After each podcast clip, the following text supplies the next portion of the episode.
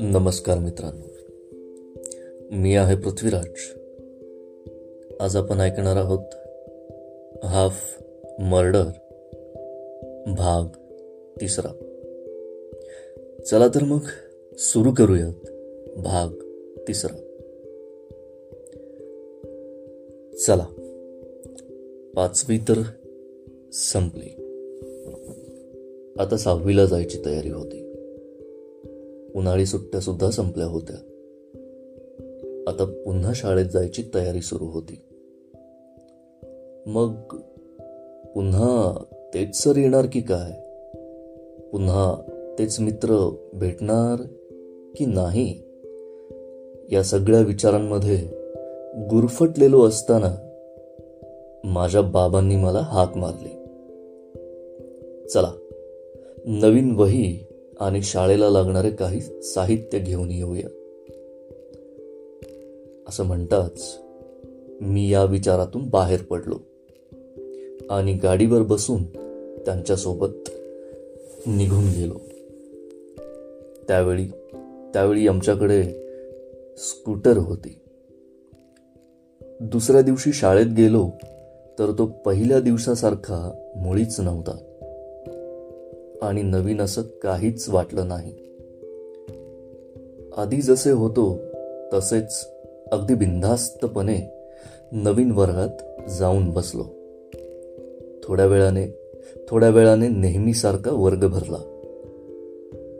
पण काही चेहरे नवीन दिसत होते. एकदम शांत सोजवळ. त्यांच्याकडे बघून मला थोडं हसू आलं. पण तोंडातल्या तोंडात ते दाबून ठेवलं.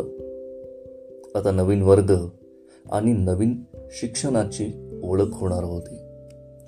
या विचारात आम्ही सगळे असतानाच आमचे जुने सर वर्गात आले. सगळ्यांच्या चेहऱ्यावर तसा एकच प्रश्नचिन्ह निर्माण झालं. पाचवीला सुद्धा हेच सर होते. आणि आता पण हेच. म्हणजे आता आपलं काही खरं नाही. असं म्हणून पूर्ण वर्गानेच थोडी धास्ती घेतली. सर वर्गात येताच त्यांच्या आवाजाने भिंती सुद्धा शांत बसल्या होत्या. काय त्यांचा तो आवाज? काय रे? एवढा दंगा का सुरू आहे? बस. एवढा जरी आवाज ऐकला तरी पूर्ण वर्ग शांत बसत होता. असा त्यांचा पूर्ण शाळेमध्ये दरारा होता. आणि त्यात ती नवीन आलेली मुले. त्यांच्या तर चेहऱ्याचा रंगच उडाला होता जणू. जसं काही एक वर्षासाठी त्यांना किडनॅपच केलंय. काही वेळाने सर वर्गातून निघून गेले. मग आमच्या अंगातील खरा गुण बाहेर पडला.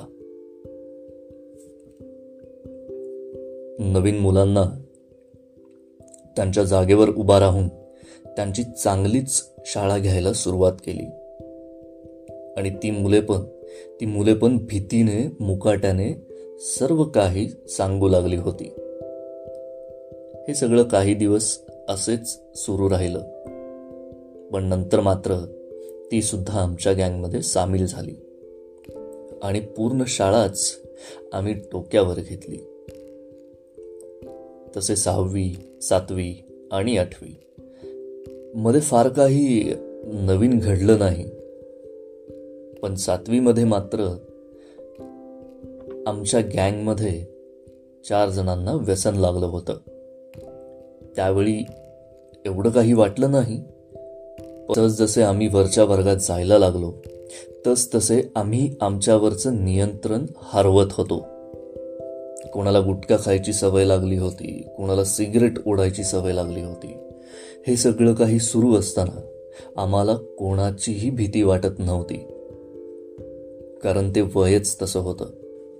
आणि संगत या सगळ्या गोष्टीला कारणीभूत थोडेफार पालक सुद्धा होते. कारण आम्ही चार मुले असे होतो ज्यांचे पालक कधी शाळेमध्ये आलेच नाहीत. ना पालक बैठकीला ना कोणत्या कार्यक्रमाला. त्यामुळे असं घडलं की काय माहिती नाही पण हा हे मात्र खरंच आहे. जर तुमचे पालक शाळेमध्ये आलेच नाहीत तर तुम्हाला कळणार कसे? तुमचा मुलगा किंवा मुलगी शाळेमध्ये असते की नाही? शाळेमध्ये काय करते? तिचा किंवा त्याचा अभ्यास कसा आहे? या सगळ्या गोष्टी आपण कधी विचारत नाही. फक्त हे काम आईचं नसतं वडिलांचं पण असतं. या सगळ्या गोष्टीला कारणीभूत पालक सुद्धा आहेत.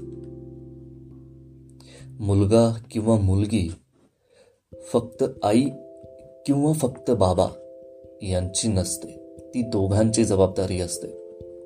ही कथा लिहिण्यामागचं कारण सुद्धा हेच आहे. आता तरी डोळे उघडा कारण इथून पुढच्या पिढीला अशा कोणत्याही प्रसंगातून आपल्याला न घालवता त्यांचं लक्ष फक्त शाळेमध्ये चालणाऱ्या गोष्टींकडे असलं पाहिजे. कारण आमचं नियंत्रण आमच्या हातात असतं तर नक्कीच हाफ मर्डरसारखी घटना आमच्या आयुष्यात घडली नसती. ना आम्ही कधी व्यसनी झालो असतो.